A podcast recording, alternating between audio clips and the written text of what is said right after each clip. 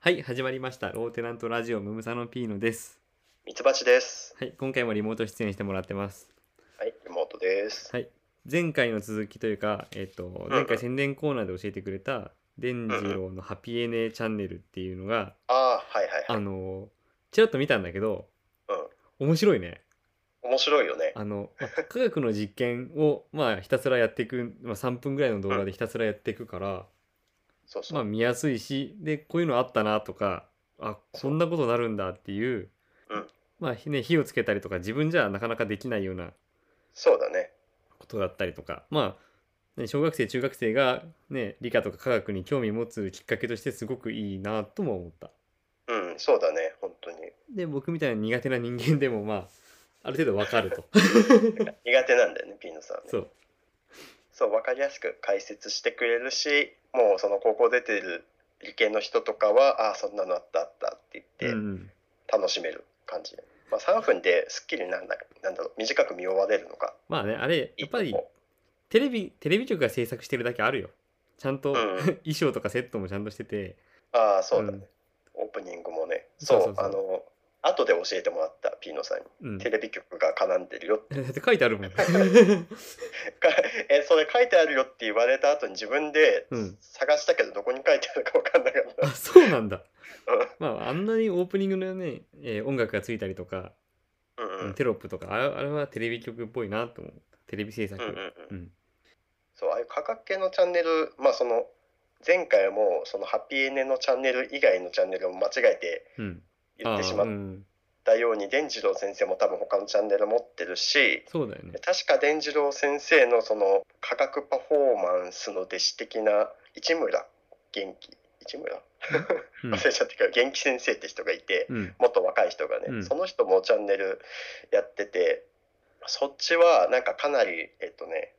若い雰囲気なんか教科書的じゃなくてもっと若くて例えばなんか「鬼滅の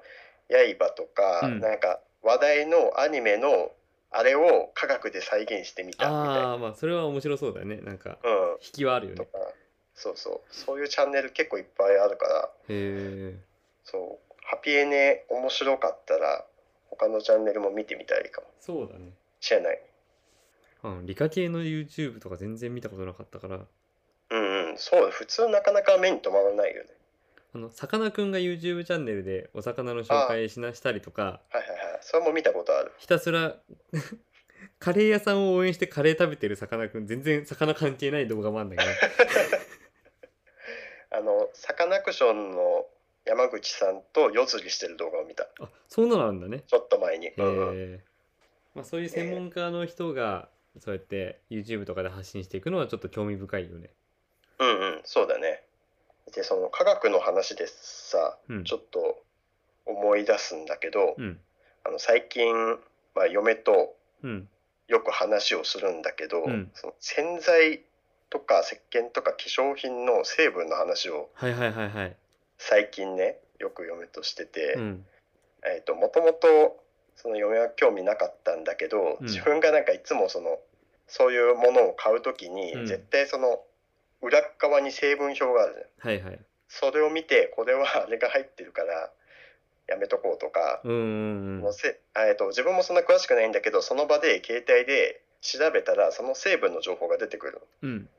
そのシャンプーとか洗顔とか洗剤系だったら、うんこの成分ちょっと洗浄力が強めだから冬場とか使うと肌の油分が落ちすぎてうん肌乾燥しちゃうからあまり使わないようにしとこうとか、はいはいうん、化粧水とかもねその炎症を抑える成分こういうのが入ってるからいいんじゃないとか、うん、うんそういう話をしてて。いいね意外とそう中身まで見なかったりするもんねそうそうそう。で、えっと、嫁はもともとそういうの興味なかったから、いろんなもの買ってくるんだけど、自分があんまその、嫌に思われない程度に、この成分でもあれ入ってるよとか、ボソボソ言ってると、だんだんなんか ね、向こうも調べるようになってきてあー、すごいいいことだと思うんだけど。うん、うん、で、なんかね、最近その、えっと、固形石鹸で洗顔する論争が あの、勃発してて。あ意見が違うんだ二人そうそうそう。えっ、と本来その固形の石鹸っていうのは、うんえっ、と高級脂肪酸となんだっけグリセリンのなんか結合してるのが油脂で、えーとうんそれを喧嘩して作られた石鹸っていうのがあってそういう作られ方だから絶対アルカリ性になるみたいなちょっと今の説明合ってるか分かんないけど うん絶対アルカリ性になると,、うんえー、と石鹸は。はいはいで人の肌って弱酸性だからうん肌の状態は弱酸性であることによってその、えー、向上性を保っていて、えーとまあ、肌の常在菌とかそういうのが保っていられるっていうはいはいものだから、アルカリ性だと中和されちゃって良くないみたいな説がうんあるから自分はそれを言ってるんだけど、うんえっ、と向こうの言い分としてはそのなんだろうななんなんて言ってたかな 結局まあその実際の使用感とかうんそのまあ、やっぱレビューのコメントで実際使ってみて良くなりましてって声があったりとか、うんアルカリ性って言ってもそんな肌の pH ガラッと変わるようなものでなくないとか、はいはいうん、まあなんかそういういろいろな意見がネット上であったりとか本人が持ってたりとかして、うんなんかああそうそうそういう論争が最近起きてて、うんまあけ結論としてこっちも別にそれは絶対良くないよっていうわけじゃないからその自分が気に入って使って調子になって感じるんだったら使えばいいんじゃないって感じで収まるん だけどうんうんなんかそういう話があの自分がそういう話してるとだんだんなんか向こうも合わせてくれるんだなというかんちょっとマニアックな話ができて最近楽しくてああなるほどねそうそう 難しい話なんだけどうんあんまり意識しないよね普通ね。しないうん、しないけど肌が荒れてくるとやっぱりちょっと考えた方がいいかなって思うよねうん、そうそう。でなんか市販の、まあ、洗剤系でいうと大体洗浄力がちょっと強めの成分が主流になっててその特に男性ものだともうとにかく頭皮とか肌をさっぱりさせようとしてくるじゃんはいはいうんうん うんうん歌い文句とかベタつくのが嫌だよねっていうそうあの前提で作られてるからね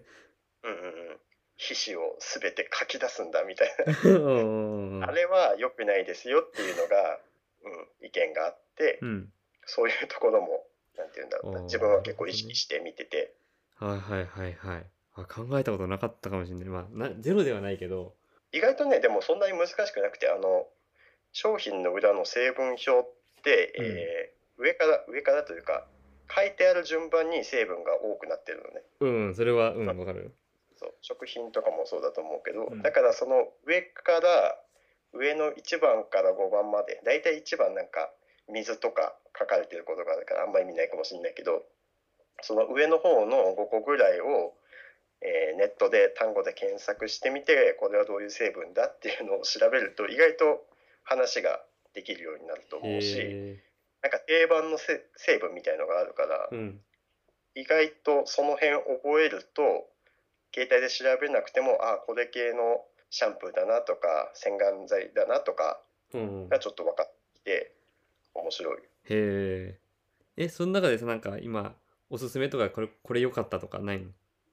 あおすすめこれ良かったで言うとまあいろいろあるんだけどえっとね商商品を直接的にはおすすめしないけどうんうん。自分高校の時から見てるサイトがあってビンのさ話したことあるかもしれないけどシャンプー解析 .com っていうサイトがあってこれまあ初シャンプーとかボディーソープ初に限ったものだけど、 うん。えっとここ見るとそのその成分にめちゃめちゃ詳しい人が、えっともうほんと何千種類とかもう莫大な数のシャンプーとリンスというかトリートメントとか、えーそれとボディーソープと。へえの。成分をレビューしてるサイトがあってランキング形式で出てって、うん。で、まあ、その中にも高級品含まれてるからそのランキング上から見てってその1ミリリットルあたり何円みたいなのが書いてあってそれが低い商品を見つけて、えーそれを実際にネットで買ったりとかするってすると成分的には、えー間違いないはい間は違い。いないというか、危ない危ないというか強力な成分が入ってないやつ、安まあ、安全性の高いというか。うんうん。が買えるかなって思います。へえ。あ、ちょっと見てみよう。そういうのがあんだね。風解析 .com シャでンプーね解析。これもねまた難しくてね、うん。えっと、そのサイトを批判してる記事も結構あってまあまああるよね。そうっていうのがその、えっと、いつかあったのはそのシャンプーで言うとシャンプー解析 .com では成分的にこうだからこれはいいですって言ってるけど、うんえー、と実際にその商品を買って、うんえー自分で使って頭皮の状態をなんか顕微鏡みたいなんで毎回取ってレビューするっていう対抗サイトみたいのが昔あったりしてへえへえ要するにその成分はこうだけどシャンプーのその、えー、と粘度、うんえーとドロッドロッと具合うんとかで、皮あの頭皮に残りやすくてその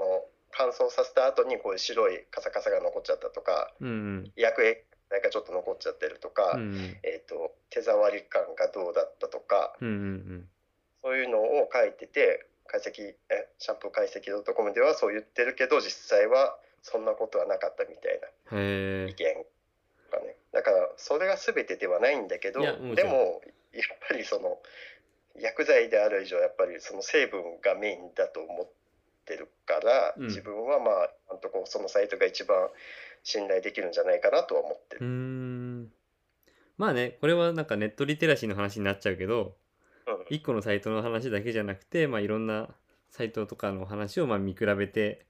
うんまあ決めていく選んでいくっていうことはまあ ねシャンプーとそうか化そうそう粧品に限らず まあどんなニュースを得るとかそういうことも含めてそうそうそうだよねまあ実際ねその使用感とかも自分で確かめないと合う合わないやっぱあるから、まあみんな違うからねそれはねそうそうそうでもなんかその身の回りの薬局とかに置いてあるもののそのキャッチコピーであそうなんだと思って去って買うよりはなんか成分見てしっかり選んでうんうんうん肌に合うものだったり、まあ、体に変な刺激のないものを買うっていうのはなんだろうなできるだけ多くの人が意識できた方がいいんでいいんじゃないかなとは思ってます。うんうんうんそう科学リテラシーを うんそうだねまあそう高めていきたい。そうだね知らないまま使ってるのはあそうのそうそう。普通じゃないよねうん。確かにおかしいよね 何が何を使ってるか自分が分かってないっていうのはそうそうそうそうう。ん、怖いからねうん。確かにいやあのー僕ねうんえっとまあ近いうちに赤ちゃんが生まれるのではいはいはい。えっと子供とまあ親も含めて食事の講座とかこの前受けに行ったのああ、はいはいはい。でそれを受けて、まあ、食事もさいろいろ食品とかに何が入ってます塩分がどれぐらいとか大事だよね。そうそう炭水化物、うん脂肪分とかって、まあ、書いてある表示を本当に見るようになった、ああ、本当。そういうのを見るようになってそうだよね。食品もね、見ないといけないよね、そういうとこ。そううん。 でねあ前にさ何何週間か前か分かんないけどミツバチが野菜を食べないって言ってたけど さ、野菜を食べないというか、その、まあ野菜自が分にとってはマクドナルドのバーガーの中の野菜はまあまあ入ってる風に感じる っていそうそうだから必要としてる野菜量が僕とミツバチでかなり違うってことが分かって そうね。で、えっ、と、その後そこで教えてもらったんだけど、うん一1日ね、350g 野菜食べなきゃいけないんだって。 350って結構じゃない結構、えっ、と、僕は野菜好きで毎日かなり食べてる方だけど足りてなかった。はいはいはいはいだ。からみんな多分足りてないよって思う。 350g ってえ結構大きめのボール1杯とかそうそうそうそぐらいじゃない絶対食べてないと思うう。、まあもちろん火を通して小さくなってっていうのはあるけど、うん、うんうんで、まあ3食、1日3食通して、それぐらい食べた方がいいらしいので、なるほど結構これは努力しないと食べれないなと思った。そうだうね、ん、まあ野菜ジュースとかにしてね、えー栄養を取るっていう手もあるけどね。そうだね野菜ジュースも結局糖分多いからどうなんだみあたいなーそ説うもあそるうしそねうそまあ甘くないのもあるけどう。うん。でもなんかそれもさ難しいよね350がな何をベースにした数字なのかっていうところもちょっとそうそう。ちょっと考えちゃうんだけどあーまあもちろんね、人の体体型とかさ、体格によっては全然必要量は上下するはずだけど、 うんうんうんまあ一般的にそうだね350を目安に取ってくださいって言われて、うんうんあそううんいうもんなんだっていうね。なるほどねあとカルシウムも足りてないなと思ったりとか、はいはいはい逆に今僕なんかはしょっぱいもん大好きだから塩分取りすぎちゃってんなとか、うんうん塩分ってほんとちょっと食べただけですごい入ってるなって思う。本当に思う。 あ本当に塩分、う自分も濃い味のもの好きだけどそんなに気 にしてないからやばいのかなもしかしたらでもなんかこう健康とかの話をするとおじさんに近づいてるなって思本当まあまあそうかもね ううんなんかこういう話をする何うん子供の頃の自分がこういう話をするじ自分のことをどう思うだろうなって思う そうか確かにね全然気にしなかったもんねそうもうポテチにコーラばっかりだったもんねそう皆さん僕なんかほんとそうでまあ今でもそうだけど 本当そうでもさ昔からちょっと思ってるんだけどその例えば、えっと、お酒をめちゃめちゃ飲んだ後うんすごい喉乾くし、んしょっぱいもの欲しくなったりするじゃんうん例えばだけど、うんうんなんかそういう感じでなんだろうこれ食べたいなってその本能で思ったものを食べることって大事なのかなって最近ちょっと最近とはいうかいはいはいまあはい思ってて。うんうんあ面白いねそうだね例えば、まあ、自分結構頭を使う仕事をしてるんだけど夕方になったらすごい甘いもん食べたくなる日があって、うんうんうんだからそういう時は多分糖分足りてないんだろうなって思ってあちゃんと甘いもん取るとなんかちょっと落ち着いたりするし、それはねすごくいいよねうん、なんか酸っぱいもの食べたいなって気分もあるし、うんうん、なんかそういうのも一つ指標にしてるかな。はいいやそれはねすげえわかるしいいなっていう部分とうんただそれをさえっ、とお菓子好きだからお菓子食べたくなっち ゃうよねみたいなそこうだねととを区別しなきゃいけなくてそうそうそうっていうのはえっと人類はもともとはさ小麦なんか食べる種族じゃなかったのにうんうんうんえっとまあこれはサピエンス全史とか読むと出てくる話なんだけどああなるほどね。うん、小麦をなんか育てる前の人類は狩猟民族だからうんうんつまり捕まえる動物がいなければ移動してまた別のところで捕まえてっていう生活をしてたはずなのに小麦を食べたらそこそこお腹いっぱいになるってことが分かってじゃあはい小はい麦を育てようってすると小麦を育ててる土地から動けなくなってはいはい。で小麦をよりよく育てるにはどうしたらいいかを工夫するようになってなっちゃうわけね。うんうんうん小麦がお腹を膨らませてくれるから もう小麦に人類は支配されたっていう話なんだけど なるほどね、うんある意味ねもともと食べる食べるものじゃなかったはずなのにうんうん、小麦大好きになっちゃう自然と求めちゃううん、そうだよね炭水化物絶対その狩猟してた時よりいっぱい食べてるよね、そうん、確かにうえっと僕は YouTube で、うんうんえっと、僕のね好きなね田中康信さんって人と、はいはいえっと、前田翔太さんって人とはいはい上田剛さんって人がいて3人の、まあ、おじさんなんだけど、うん僕たちはなんとかかんとかっていうシリーズで YouTube で、えっと2時間ぐらいのトーク番組をやってて、うんまあ、3ヶ月に1回ぐらいやってるのね。はいはいで僕年末のやつを初めて見てすごいあ面白いなこの3人の話と思って聞いててはいはいはいで先々週ぐらいにまたその6回目があったから聞いたんだけどはいはいそこでもえそのうちの1人がね、うんえっと断食をしてるって話をしてるの。えっと結局8日間食べてないって言ってたのかなそこでは。あ本当にすごいあ断食ごだめんごめねんそえれっといや8日間なんだけどけど違う違うんう、完全に断食なわけじゃなくってはいはい完全断食は3日間ぐらいでその後は野菜ジュースとか野菜だけとかっていうのを取ってって。あつあまなりるほどね、えっとでも体の中にでもすごいね体の中の炭水化物をゼロにするんだってえでそこその8日間を過ぎた後の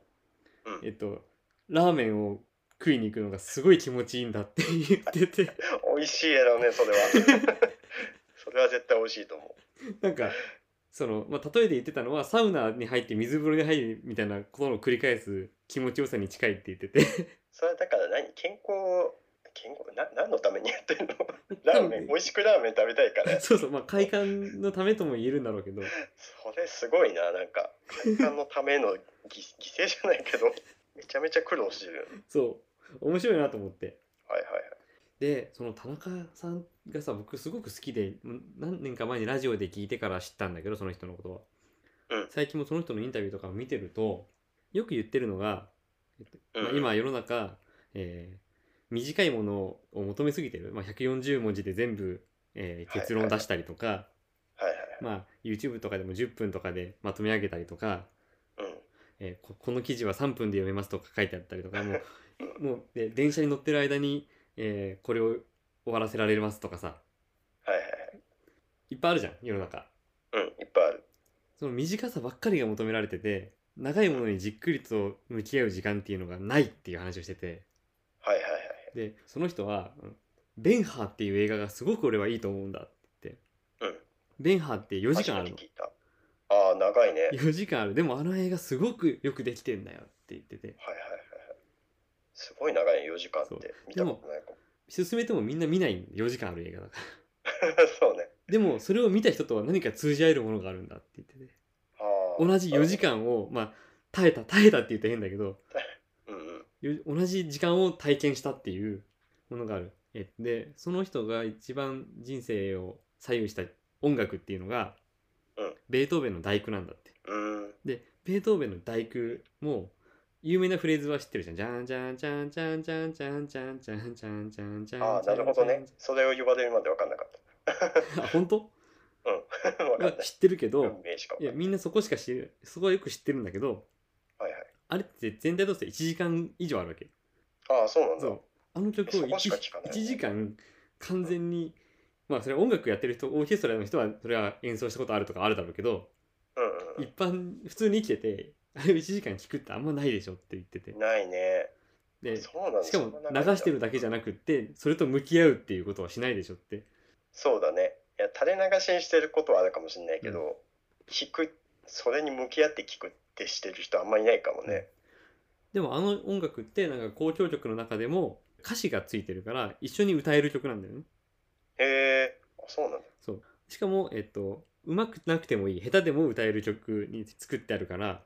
えだからあれを歌うってことはなんか人生の喜びなんだよっていうことを言っててちょっと僕は今はい興味があるのベートーベンの大工にー、あなるほどねそうだからいやさっきねハッピーエンディングが3分で楽しめるってそ言うっちゃっそたうそうそうそうそう気になってたさっきからその3分って言われてね短くていいですよって言っちゃったから そうそうそうそう、まあ、長いものもいいよなって思ってそのなんだ長いものにちゃんと時間が使えるなんだろう心のゆとりみたいなうん感じなのかなそうだねそれが大事だよねって思ってうん確かにねいや僕さ昨日見た映画もうんうん2時間40分なんだけど、はいはいはいえっと、しかも2回目なんだけどその映画、うん好きすでごいうん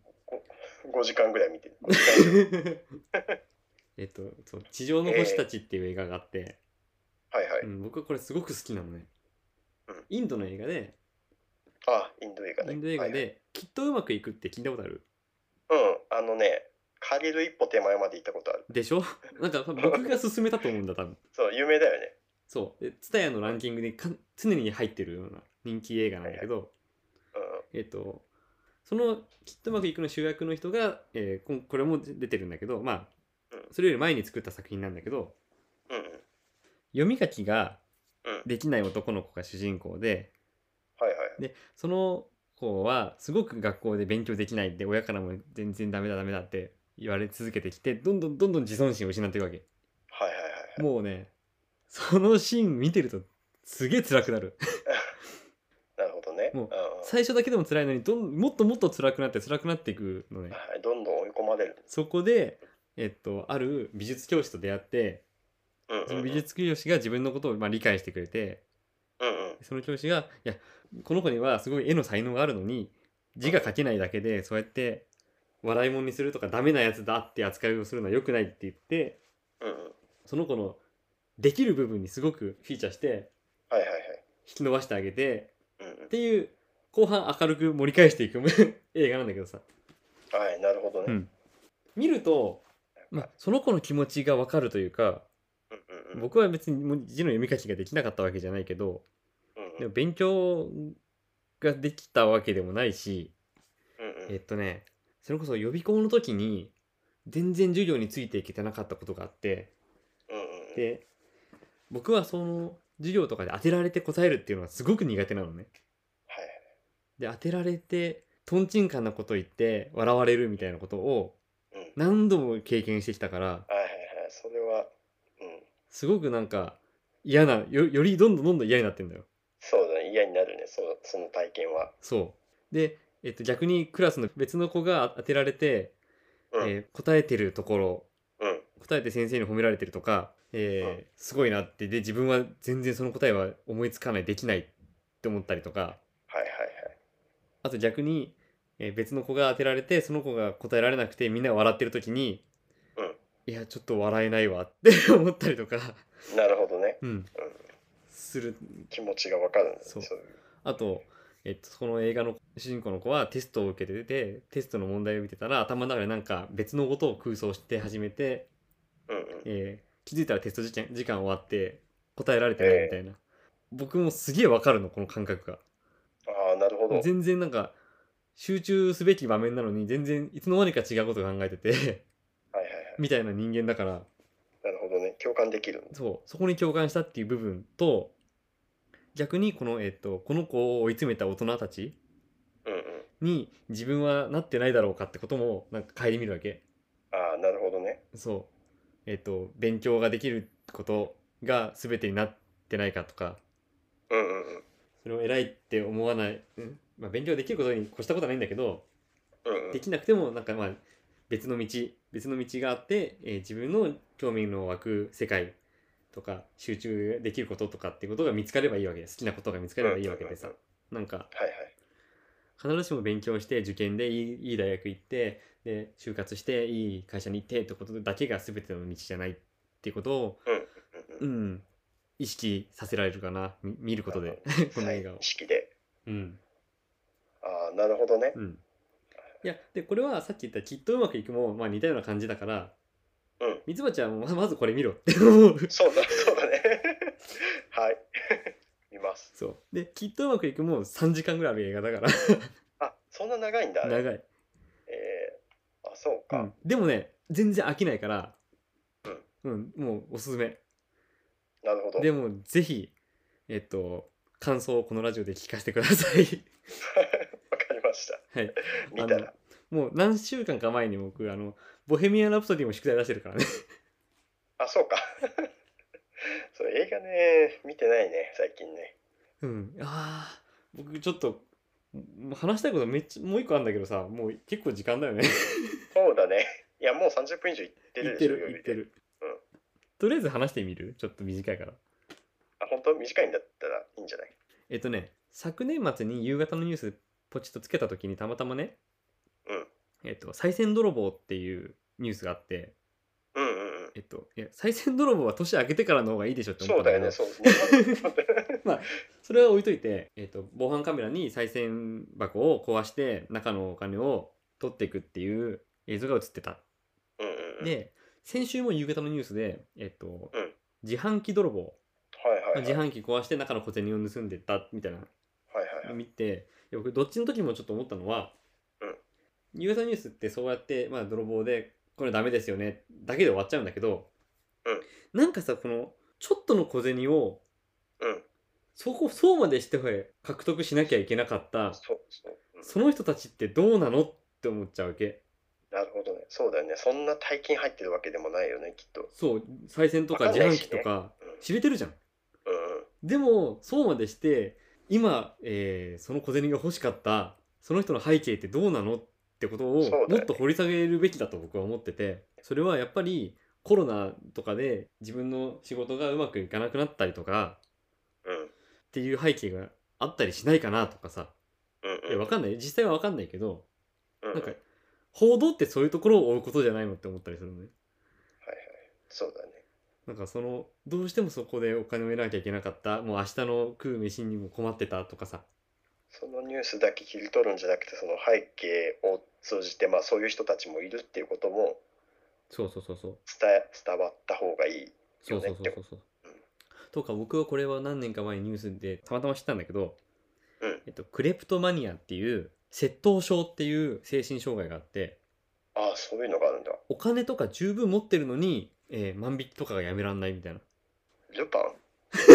ルパンルパンあんな装置いっぱい作ったりとかして うん、ルパンみたいな人がいるんだね。うんそうじゃなくてでも本当についつい盗んじゃって、はいはいでそれで、まあ、警察沙汰になって困ったみたいな、うんでも、えーやめてくださいねってなったけどやめられないみたいなもう意識自覚してないわけああ、そうなんだ。っていうこともあるんだなってことを知ったりとかはしたからいはいはそういうだからやってる人はなぜそれをやってるかってことに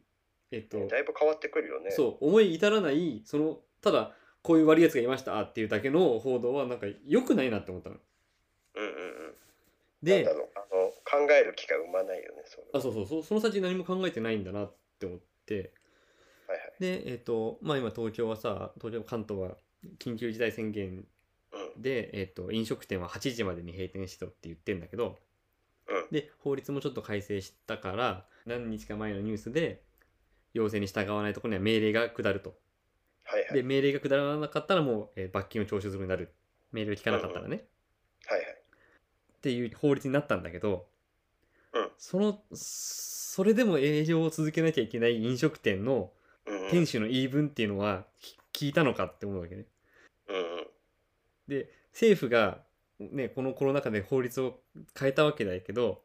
そのうんうん。法律を変えた人間たちの想定外なことはないって言い切れるのかって僕は思うわけ。そうだね。その法改正で全てがすみんなが納得して救われるわけじゃないよね。多そう分そうねそう。それでも営業を続けるのはなぜなのかってことになんか思い至らなくて、8時以降やってます、ダメです、罰金です。でいいのかなって思っちゃうわけ。そう なんか、救われないなって思う。そうでそこからまたネットの方でね言われあ、はいそうそうそうそうそう。そこでなんだろうなもっとその背景まで説明してたらそのただただここのお店とかこの人が悪いって叩くだけじゃなくてもうちょっと考える機会があって、うん。こういう気持ちだったのかそれでもこういう現状になっているんだなっていうのがうん。分かるとまたニュース見た人たちもそれぞれ考えを持てるしそそうそれうをそうそうベースにまたなんだろうな日本が変わっていくというかそうそうそう。だから、世世論が変わっていったりとかね、うん、ニュースがすぐいい悪いを決めて報道しちゃうから、そうそうそうそういろいろあるよねでいいんだといいと思うんだよね。うんうんうんいろいろあるよねを教えてくれるのが報道であってほしいから、うん夜8時閉店にしたことで、えっと、深夜物流を担うトラックドライバーたちが、飯が食えないってなってるんだよね。 うんうんうんうんあの、